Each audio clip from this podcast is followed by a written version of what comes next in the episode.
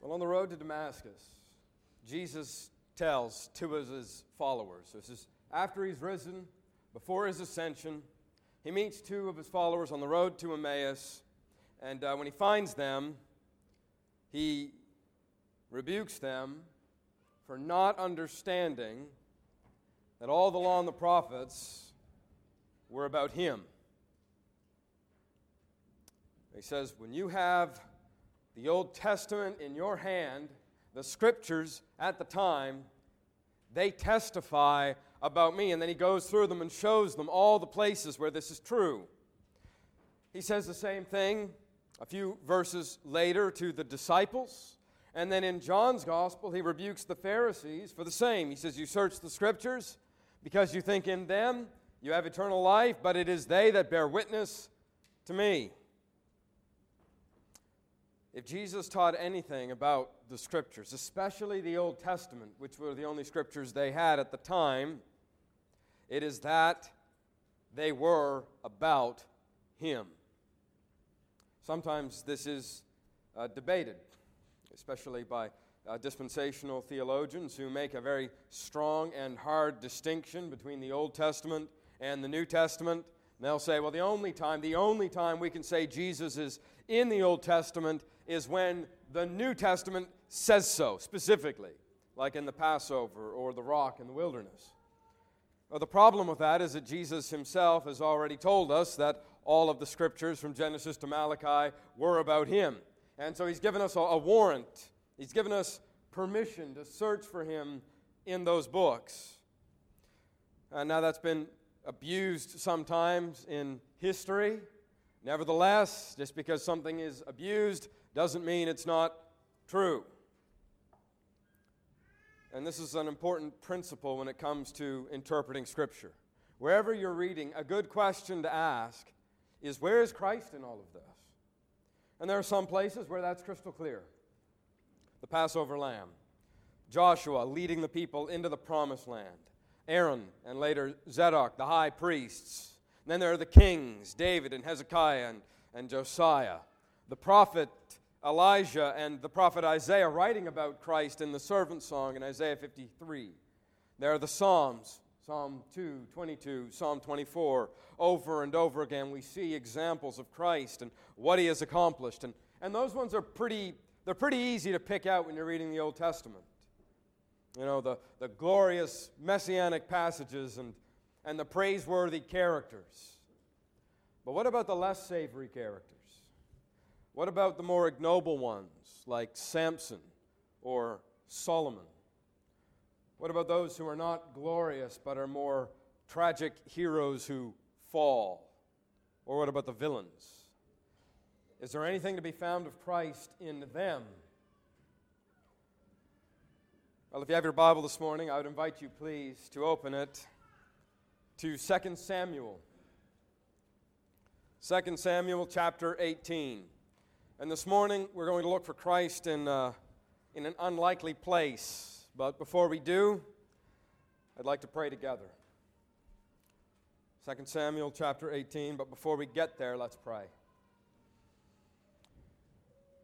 Lord, thank you for this morning. This is a day that you have made, a day that you have given. It is a gift from you. And no matter what the day holds or the week is held, there is reasons for us to rejoice. There are more reasons for us to rejoice than there are for us to be downcast and disheartened. Lord, you've put breath in our lungs, food before us. Lord, you have blessed us by your grace many times, times that we're not even aware of. You've put us on the road to heaven and eternal life. You've reconciled us to yourself through your Son. What can man do to me? What can this world do to us, Lord, when you are our God? And so, God, we thank you. And I pray, Lord, this morning that we would get a glimpse of you from your word, of your heart towards us through Christ, of what your Son has done. Help us, Lord, to see this as we look at your word which is a testimony to your work. Help me to preach. Help us to hear. In Jesus' name we pray. And we look to you, Lord, with eager expectation. Amen. Well, I said we were going to read 2 Samuel 18, and, and we will. Uh, we'll look at the entire chapter and then a few verses from the beginning of chapter 19. But chapter 18 is the conclusion of a story. And if you want to appreciate or understand the significance of chapter 18, you've got to understand the story behind it, you know. Have you ever gotten a book and you've read the last chapter and ruined the whole book for yourself? Well, we don't want to do that.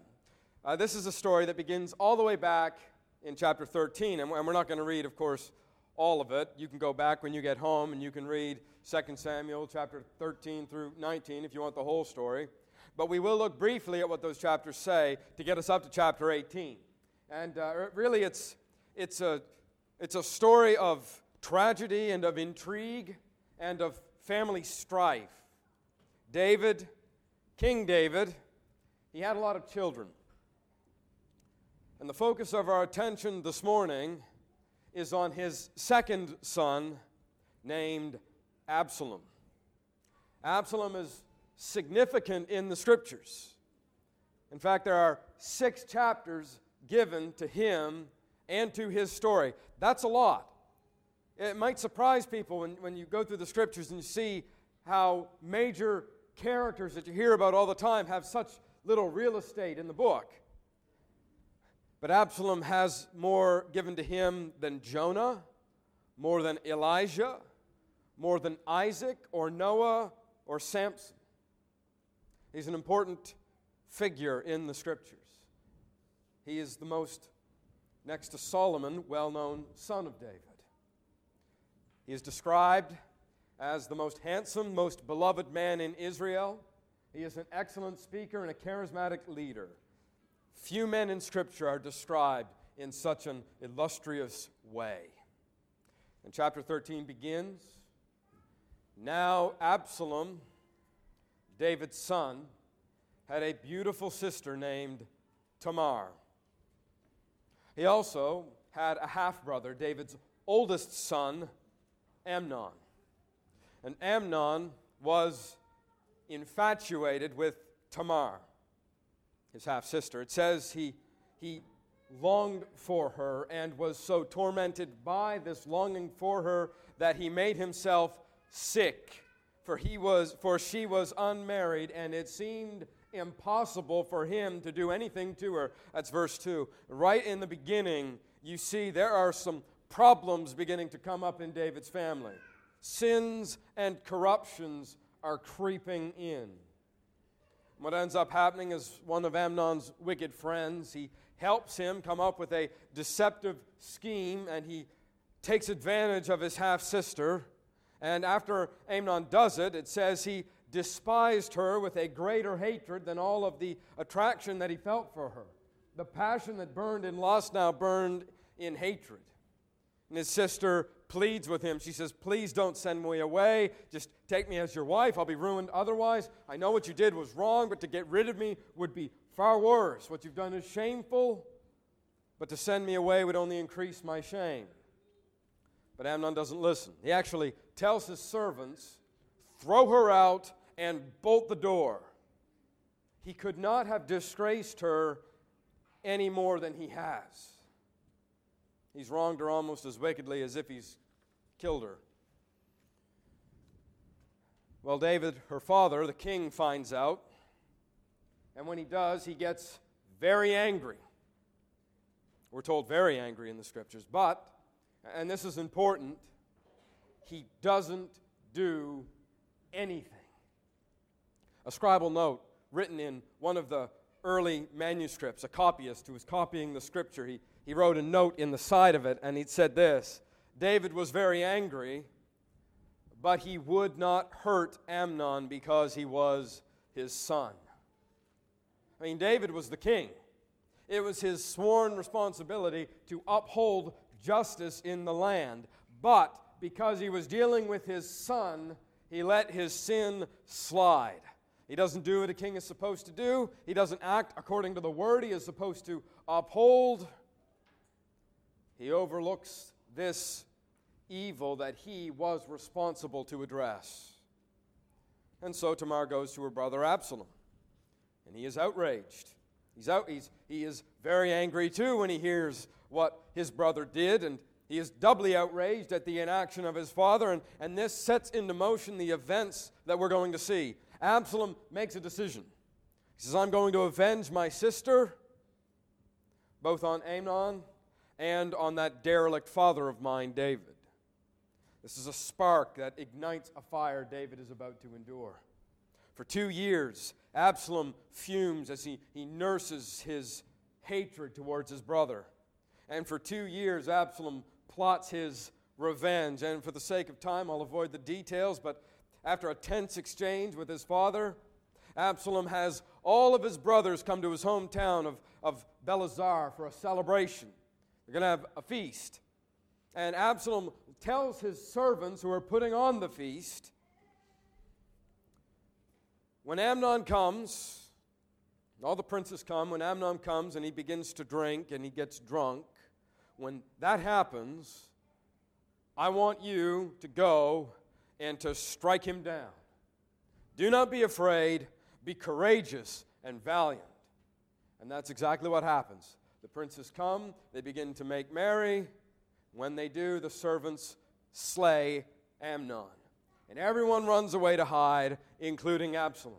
He leaves Israel, he gets out of David's jurisdiction, he refuses to come back. And then we find an interesting verse, one that almost seems out of place. Gives us a hint of what this story is about. It says, David mourned for his son day after day.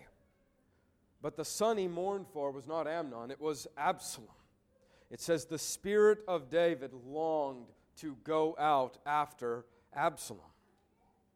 In chapter 14, another character enters the stage Joab. Joab was the general of the army.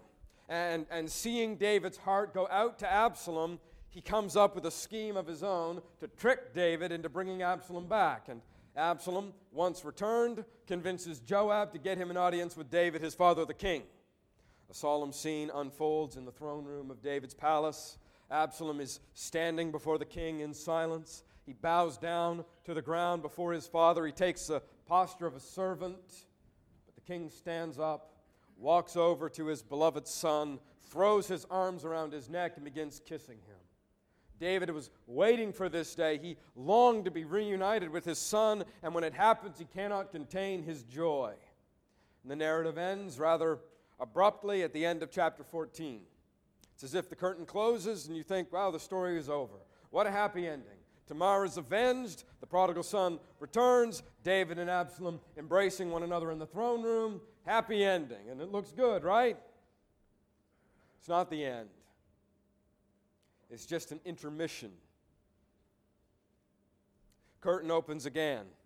Act 2. Now, Absalom in chapter 15, he's riding in a chariot with 50 armed men running in front of him, you know, yelling out, Make way, make way for Absalom, the son of the king. He approaches the city walls and he enters into the gates and he mixes with the common folk. His charisma and his good looks attract people to him. He becomes a man of the people and he begins to hear them, we're told. He hears their pleas, he hears their problems, he's listening to the injustices that they endure unanswered by the king. Among them, Absalom raises his voice and laments out loud. So you, you've got all of these people who want justice from their king. They're not getting it, they can't get to David. And so Absalom, he starts to say loudly, Oh, if only I were king, I would hear you. I would hear you from whatever tribe you came from. I would hear you from whatever clan you were in. You would have my ear. I would show no partiality. I would show no favorites. Even though I am from the king, uh, tribe of Judah, I would be the king of Israel, and you would receive justice from my hands. And so you see what's happening here. All the people are coming to have the wrongs against them set right. David is, he's not doing it for whatever reason. Too busy, can't hear them, not there. Tensions begin to grow. people begin to murmur. He only cares about those Judites from his own tribe. And then, there in the fomenting dissent, fanning the flames, is Absalom. He assumes the posture of the king in the market. He's making promises to the people. He's kissing their hands. He's winning their hearts. He's lamenting the failure of his father to dispense justice. And in light of what happened to his sister, he's not pretending. This is a heartfelt lament. David should have dealt with Amnon, both as a father and a king, but he didn't. Absalom despairs publicly. There is no justice in Israel, nor will there be so long as David remains upon the throne. The people listen to him. Their dissent begins to boil over, and men from every tribe and corner of Israel join themselves to Absalom's conspiracy. This point, it's been six years from the time Amnon was murdered, and now Absalom's plan of vengeance is finally taking shape. Now it's time for him to settle accounts with his father, the king. Absalom mounts an overthrow of his father's kingdom. He, he leaves Jerusalem under the false pretenses of offering sacrifices to the Lord.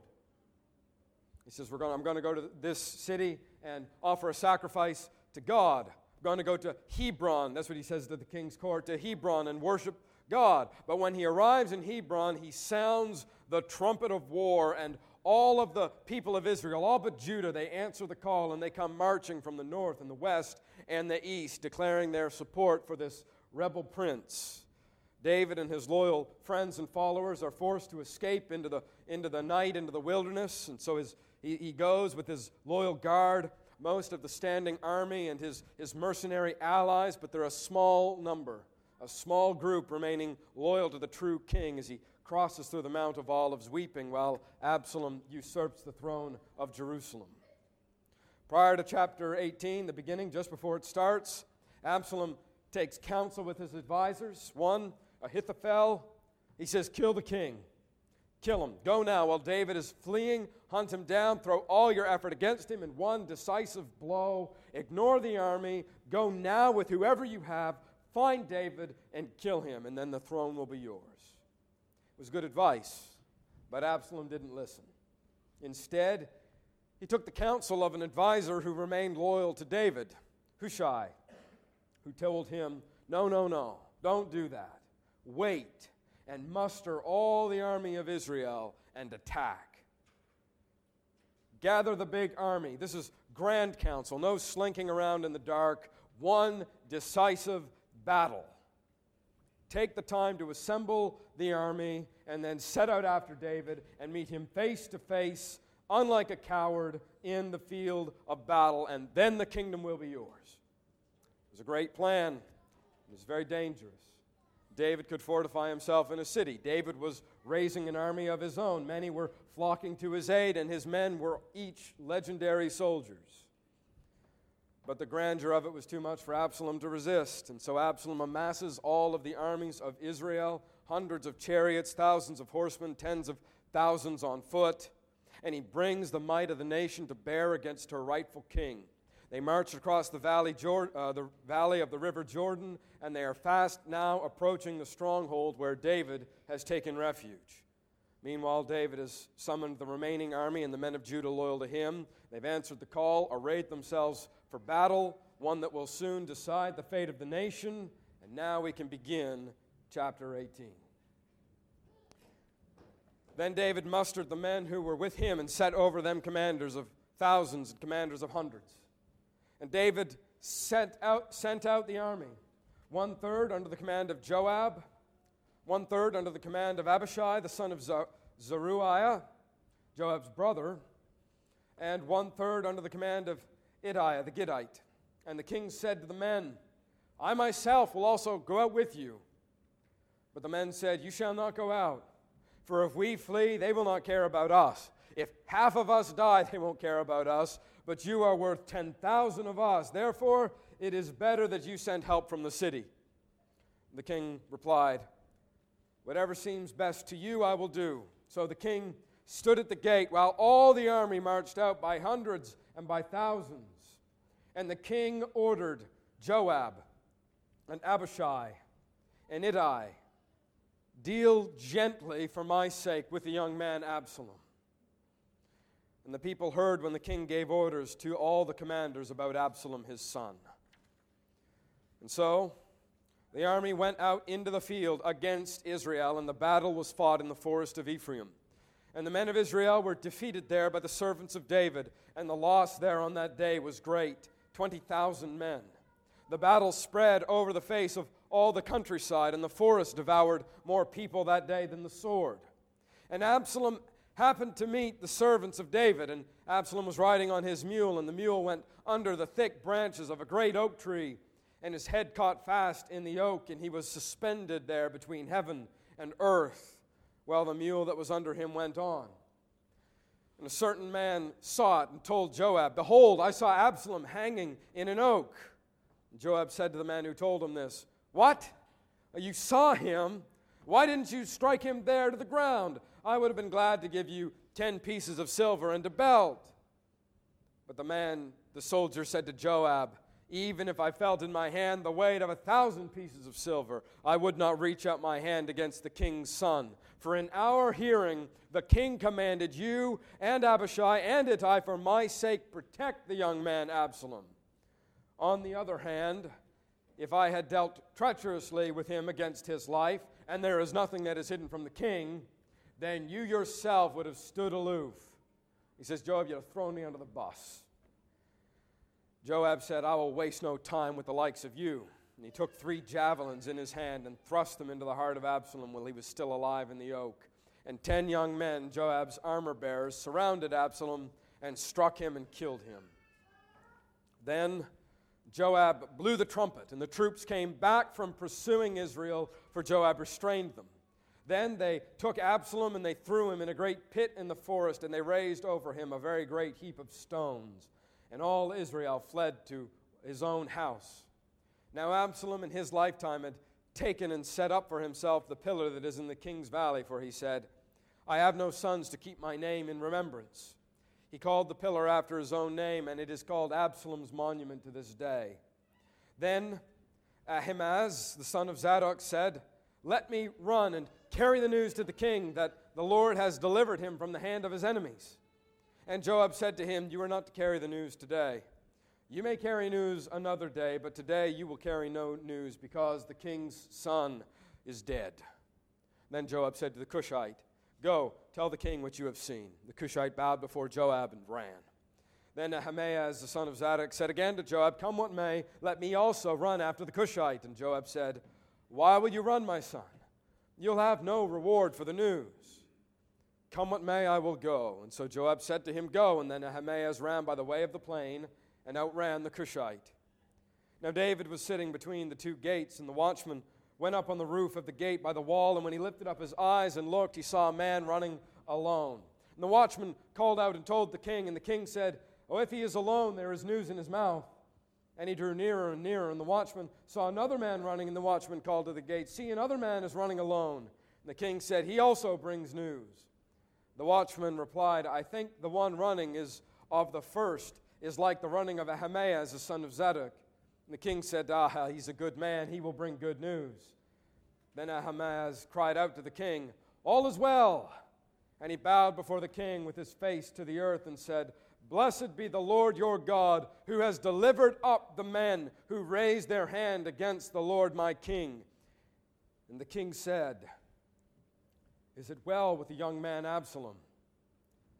Ahimaaz answered, When Joab sent the king's servant, your servant, I, I saw a great commotion, but I don't know what it was. The king said, Turn aside and stand here. And so he turned aside and stood still. And behold, the Cushite came. And the Cushite said, Good news for my lord the king, for the Lord has delivered you this day from the hand of all who rose up against you. And the king said to the Cushite, Is it well with the young man Absalom? And the Cushite answered, May the enemies of my lord the king and all who rise up against you for evil be like that young man. And the king was deeply moved and went up to the chamber over the gate and wept. And as he went, he said, Oh, my son Absalom, my son, my son Absalom, would that I had died instead of you, O Absalom, my son, my son. It was told to Joab, Behold, the king is weeping and mourning for Absalom. And so the victory that day was turned into mourning for all of the people. For the people heard that day the king is grieving for his son. And the people stole into the city as people steal in who are ashamed when they flee on the day of battle. The king covered his face, and the king cried with a loud voice, O my son, Absalom, O Absalom, my son. Well, there's the end of the story, for the most part. Bitter for all involved, of course. But you say, what does this have to do with me or the work of Christ or anything at all for that matter? Well, there are three things I'd like to draw your attention to from this passage. Three things from this passage we just read the dereliction of David, the cursing of Christ, and the giving of our Father. First, see the desolation brought on by David's failure. And we don't even have to go back to the sin between David and Bathsheba to see it. Yes, that was the sin that brought the sword upon David's house. It was adultery and murder, and trouble was promised to him on account of that sin. But I want you to see his failure here as a father. In fact, his failures as a father stem from his past sins. Take what happened between Tamar and Amnon, both his children. What should David have done? He should have brought the law to bear against his eldest son. It was his duty, both as a father and especially as the king. He owed justice to his people, but he couldn't even give it to his own family. What prevented him from doing this? Probably his own sin. Sin had spoiled his conscience. And sin does that. If you're constantly engaged in sin, especially sexual immorality, it has a, a, hardening effect on your heart. It corrupts your conscience so that you can no longer deal with sin rightly. You know, my dad doesn't have a lot of feeling in his hands, and uh, I'm, I'm catching up with him with injuries, but I'm not there yet. Now, he, he worked a lot of days in the cold, in the winter, in the night, and his hands would get really cold, and then he'd grab something that was hot, and that would burn it, and and every time that happened, the sensation in his hands would get a little less and a little less and a little less as the nerves were damaged. But hands were numb to the cold, and you didn't really know that they were getting damaged. And now, many years later, after having repeatedly numbed and burned and injured his hands, uh, the sensation of feeling is not what it used to be. Well, those are just hands. And as precious as hands are, Jesus tells his disciples it would be better to cut them off than to allow your heart to be given over to the numbing, callousing, cauterizing effects of sin. And do you realize that this is what happens to your own heart when you persist in sin, especially sexual sin? you, you numb yourself to it and then you're burned by it, and then the next time you feel the weight of it a little less and you become numb to that and it sears your conscience, and then you do it again and it sears your conscience again, and you continue along this path of sin until you no longer feel anything at all. It's like collecting the hot coals of immorality and storing them close to your heart, and with each new coal, a new burn until the whole thing is seared and no longer feeling. This has an effect on the conscience. It has an effect on how you deal with sin and how you think about it. You know, one of the ways it shows itself is an apathy towards sin.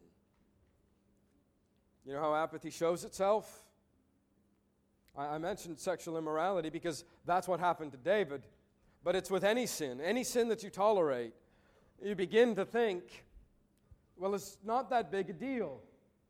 Lying, anger, lust, pride, greed. It just doesn't look so bad anymore. And don't you see that in David? Amnon sexually assaults his sister, but David, who is familiar with the lusts of the flesh, having fallen to it himself, looks on Amnon almost with sympathy and pity, much more so than on Tamar. And it's one of the, the evil effects that sin has. We makes, it makes us prone to justify, ignore, or explain away the sins of others if they are sins that we see in ourselves. Nowhere is this more destructive than in parenthood. I mean, how often have you heard or said, Well, we did the same thing and it turned out all right for us?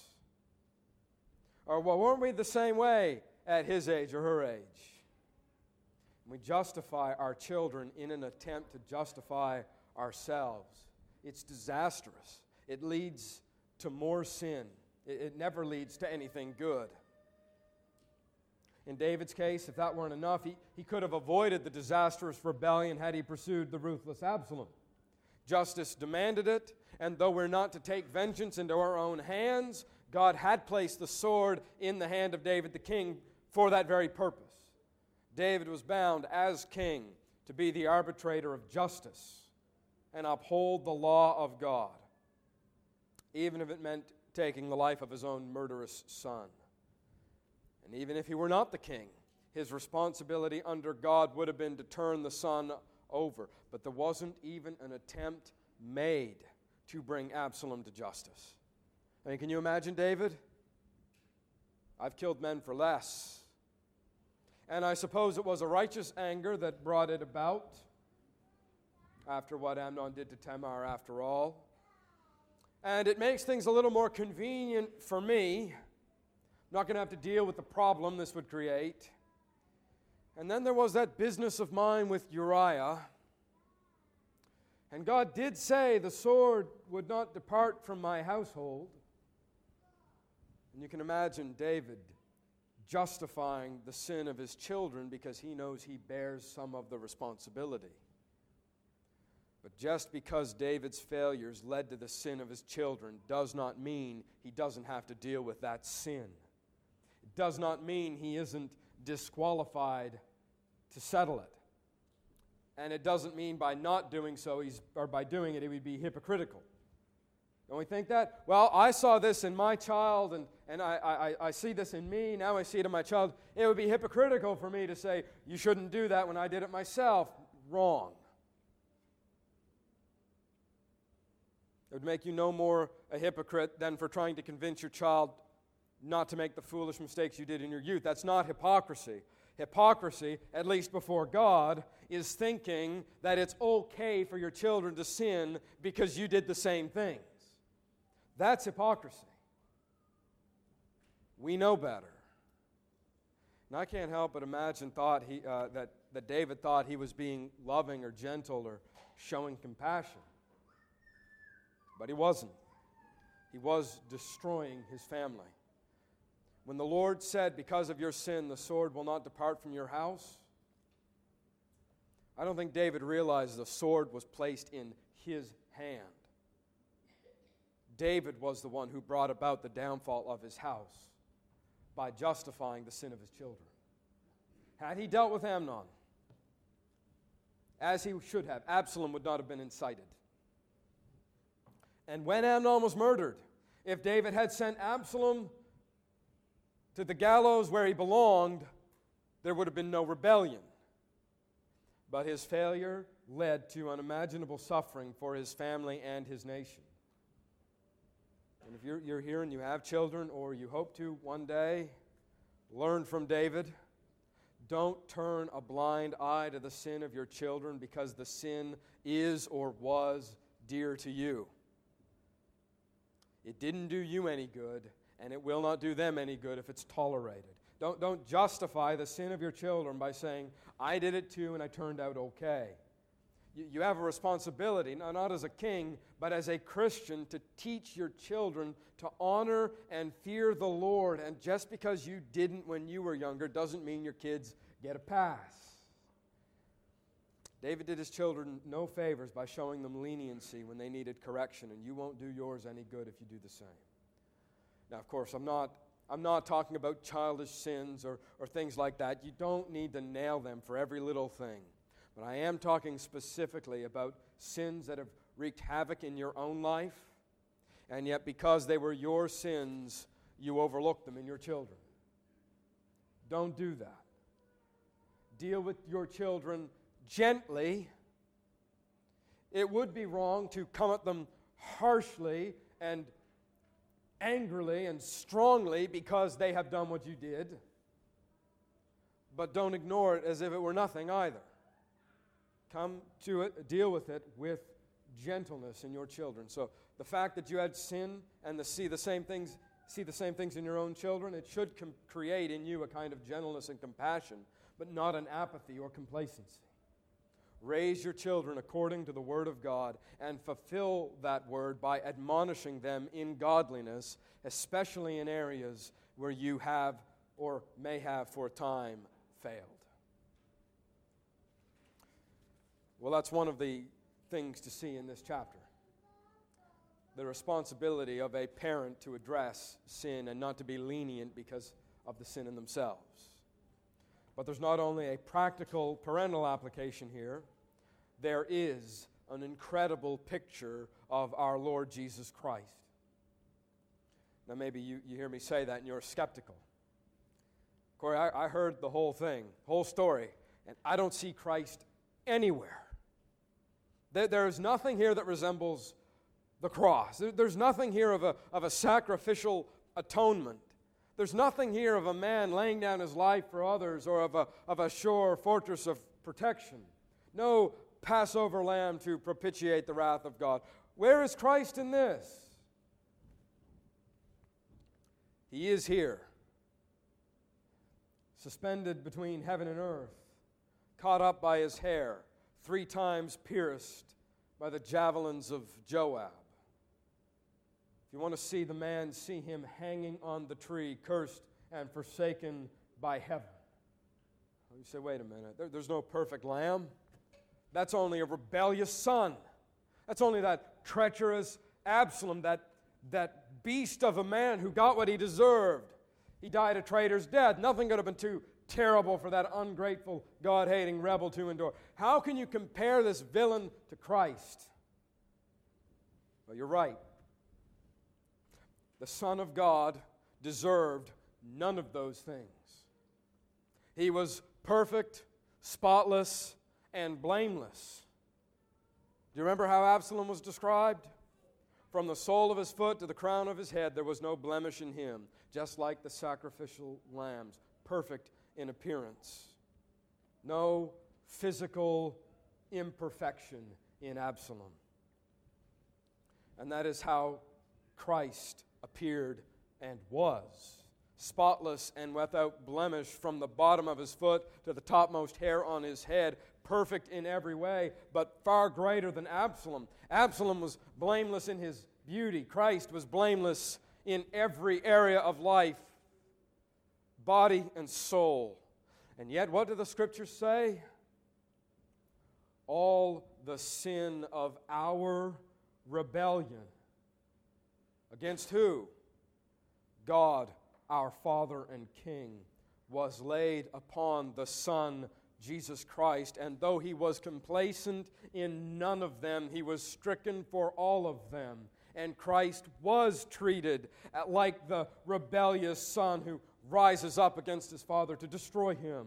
And Christ was treated like the rebellious one who wars against the king and he became as wretched as a traitorous son of David, cursed as a murderer, cursed as one who disregards his parents, cursed as one who fights against God, cursed as one who flees from God and stirs up dissension, as one who revels in his pride and wages war against the Lord's anointed. Our Savior had done none of those things, but he suffered as if he had done them all. That's that's the incomprehensibility of the cross. It's not that a guilty man died, all guilty men die, but that an innocent man died as if he were the most guilty of them all. And what you see in the treachery of Absalom, understand that is what was credited to Christ. It's what the apostle means when he says he became sin. He suffered as a as a cursed rebel and a lawbreaker and a usurper and a traitor. Absalom was hung in a tree by his hair, cursed by God, but Christ also hung on a tree, cursed by God. You see, Absalom and Jesus met the same fate, didn't they? Only our Savior's was many times worse. It was the puny armor bearers of Joab that killed David's son. It was the wrath of God against sin that crushed his own. And what was it that brought peace back to God's people? What was it that reconciled a treasonous people to their king, to David in the story we read? The death of his son.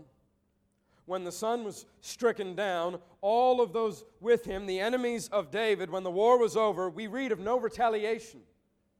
Everyone goes home and serve David once more.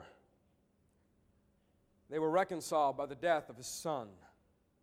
And so you see, even in this villain Absalom. No, we don't see the person of Christ, but we do see the cursing of Christ and get a glimpse of what that means.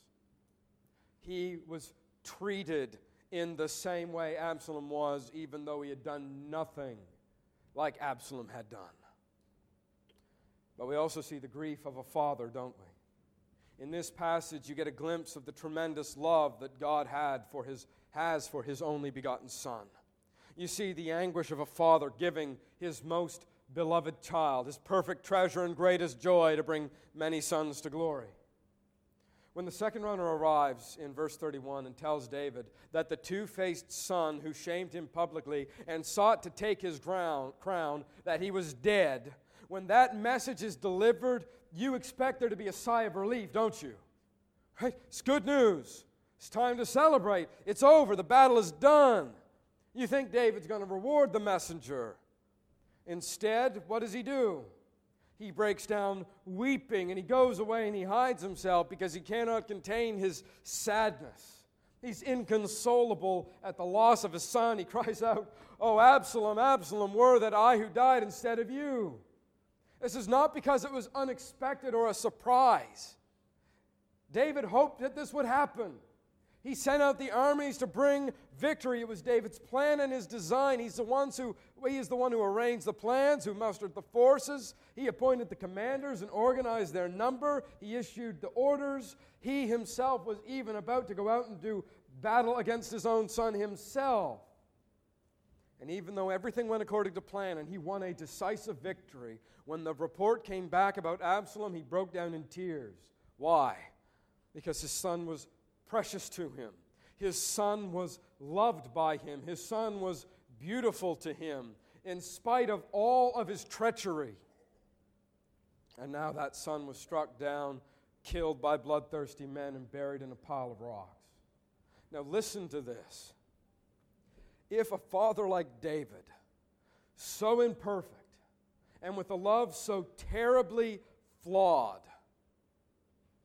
if he can care this deeply for a son who hated him, how much greater the pain of searing loss felt by the father of that perfect son who has never done anything but please him all the days of his life. God the Father loves God the Son. And yet, just as David sent out his armies against Absalom, we read in Isaiah 53 it pleased the Lord to crush him. He has put him to grief.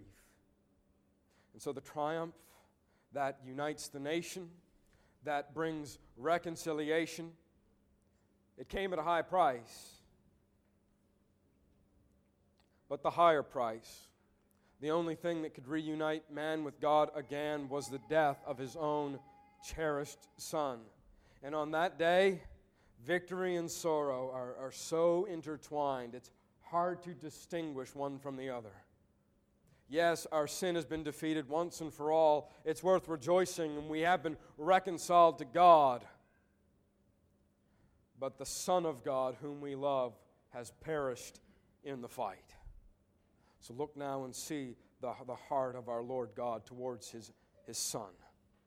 Yes, it was his will to crush the Messiah, and yes, it went according to plan. But in David, we see in here just a, a, glimpse of the heart. Is the young man all right? Does he live? Be kind toward him for my sake. And so the victory on that day, on the day when you came to Christ and first heard of the sacrifice given for you and were brought into that relationship with God the victory. It is victory. you can't call it anything but victory, was turned into mourning for all of the people. For all the people heard the king is grieving for his son, and the battle, the people stole into the city that day as a people ashamed as when they flee in, in battle. It's that way for the Christian, isn't it? Haven't you ever rejoiced in sorrow because of Christ? Uh, having a, a, a joy, thank you for what you've done, and yet it's mixed strangely with grief. The cross is the darkest, most terrible day the world has ever seen. The Father gave His only Son, but He gave Him so that whosoever believes in Him will not perish, but have eternal life. Now, have you thought of that? The Father giving. The Apostle Paul thought about it quite a bit. In Romans chapter 8, 32, you don't, have to turn there, I'll read it. Paul, he's, he's meditating on God giving his son, and he says, What does this look like for the believer? What does it mean that God has done this? He says, If God is for us, who can be against us? He who did not spare his own son, but gave him up for us all, how will he not also with him graciously give us all things? You want to know if God is for you? Look to Christ. You doubt, you question, look at what it says. He who did not spare his own son, but gave him up for us all, how will he not graciously give us in him all things? All things like abundant life and eternal redemption, forgiveness for sins, unconditional love, inheritance of the earth, victory over sin, and increasing in holiness, resurrection bodies, and every other thing God has ever promised. They're yours because of Christ. You see the argument being made. If God did not withhold from you, He did not keep back the one who is of infinite value and immeasurable worth, but gave Him up for us, how then? How can you even entertain the thought that He will withhold all of those lesser, yes, glorious, but lesser things? If the Lord bore the grief that only one who has lost a child knows and subjected himself to that, do not, think, do not think that he will withhold any good thing from you. He has already given the greatest, most valuable, and by far exceedingly the best. And if you doubt that he cares for you or you question how he could love one such as yourself, look to the one hanging on the tree, suspended between heaven and earth all at once, the beloved of God, yet his cursed enemy.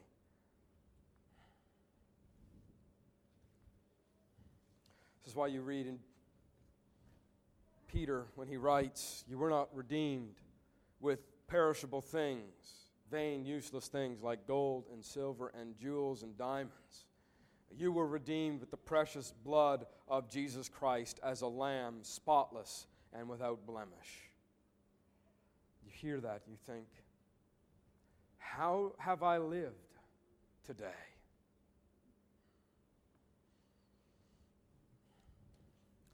Absalom died a traitor's death because he was a traitor. Christ died a traitor's death because he died for traitors like us.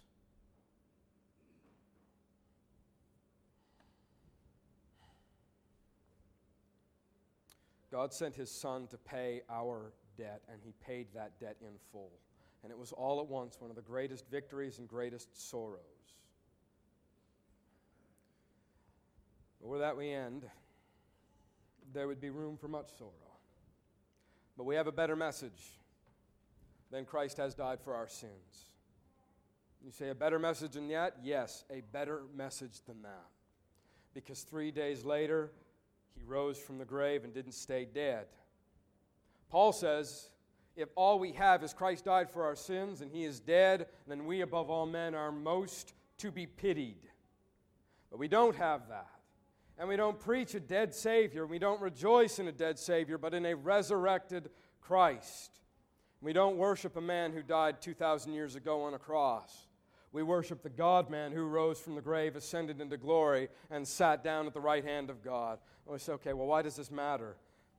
It matters because if Christ had one blemish or a single spot on his soul, he would have died for his sin and stayed dead, and we all would be lost forever. But he was not like Absalom. He truly was without blemish. He had clean hands and an undivided heart, and he never lifted up his soul to what is false, always honored and loved his father, never rebelled him, not even for a fraction of a second, not even in his thoughts. And he lived a life of such virtue, of such perfection, that though he died, death literally could not hold him. It is the resurrected Christ who came to save his people by offering up his life as a ransom for many. And if you see in yourself nothing but treachery toward God,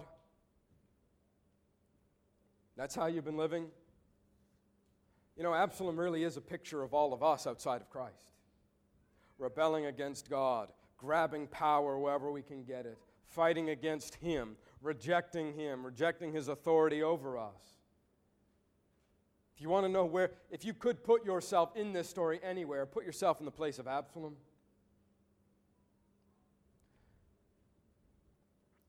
And understand if you see that in you, Christ came to take your place. It's as if you're hanging in the tree and the spears are about to come, and all of a sudden you're, you're whisked away and, and replaced. One of the examples I heard Uh, is imagine a dam, and you've probably heard this a dam a thousand miles high and a thousand miles wide, and, and you're standing there in the foot of it. And behind that dam is, a, is an ocean like the wrath of God ready to, to come down. Imagine if in a moment that dam was pulled away and all the water began to fall. It wouldn't matter how fast you could run. It wouldn't matter how long you could hold your breath. It wouldn't matter if you were an Olympian swimmer. There would be no escape from that deluge of waters. But then, just before the waters come, Christ arrives, grabs hold of you, and throws you away. Throws you away that you are now so far away from the crashing waves that not even a drop of water touches your clothes. And yet Christ is crushed under every uh, blow and wave and torrent. And he endures it all so that you can be set free. Not a drop of that water left for you. You know, it says in the garden when he's praying, Let this cup pass from me, it doesn't pass from him. He prays, Let this cup pass from me, and, and God the Father says, No, my son, this cup is for you. You must drink it and drink it to the dregs. And when he does and turns the cup over at the end, not a single drop falls out. God's anger against sin, like, like the armies of David against this treacherous rebel totally exhausted on Christ. He came to save traitors and rebels and rejectors. He came to save sinners, to make them clean in God's sight and reconcile them to God. He died in your place and commands all people everywhere Everybody in this room, everybody outside of this room who is alive today and whoever will live and whoever has lived, the command from Christ is to repent and to believe in his name. Turn to Christ and be saved. Well, let's pray. Lord, I pray that you would glorify your name. Lord, what a, what a pitiful presentation of what you have done for us in Christ. I pray, Lord, that you would make up for the great lack, Lord, in it.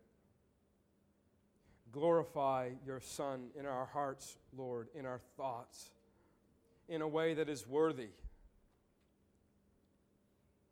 Lord, you, you have done what is unthinkable for us. Lord, you have saved us. You have redeemed us.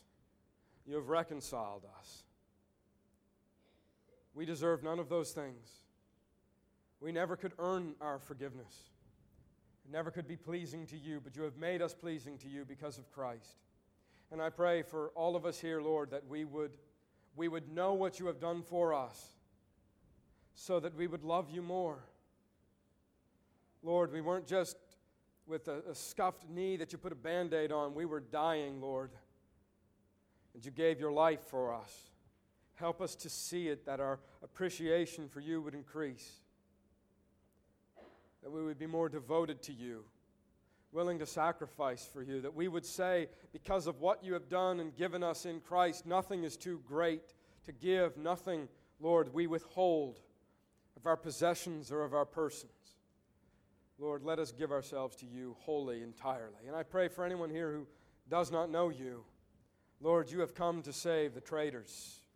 You have come to save the sinner. And I pray, Lord, that they would turn to your Son. Give them, Lord, the grace to come.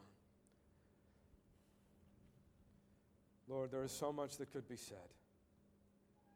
I pray, Lord, that you would be at work. In Jesus' name we pray. Amen.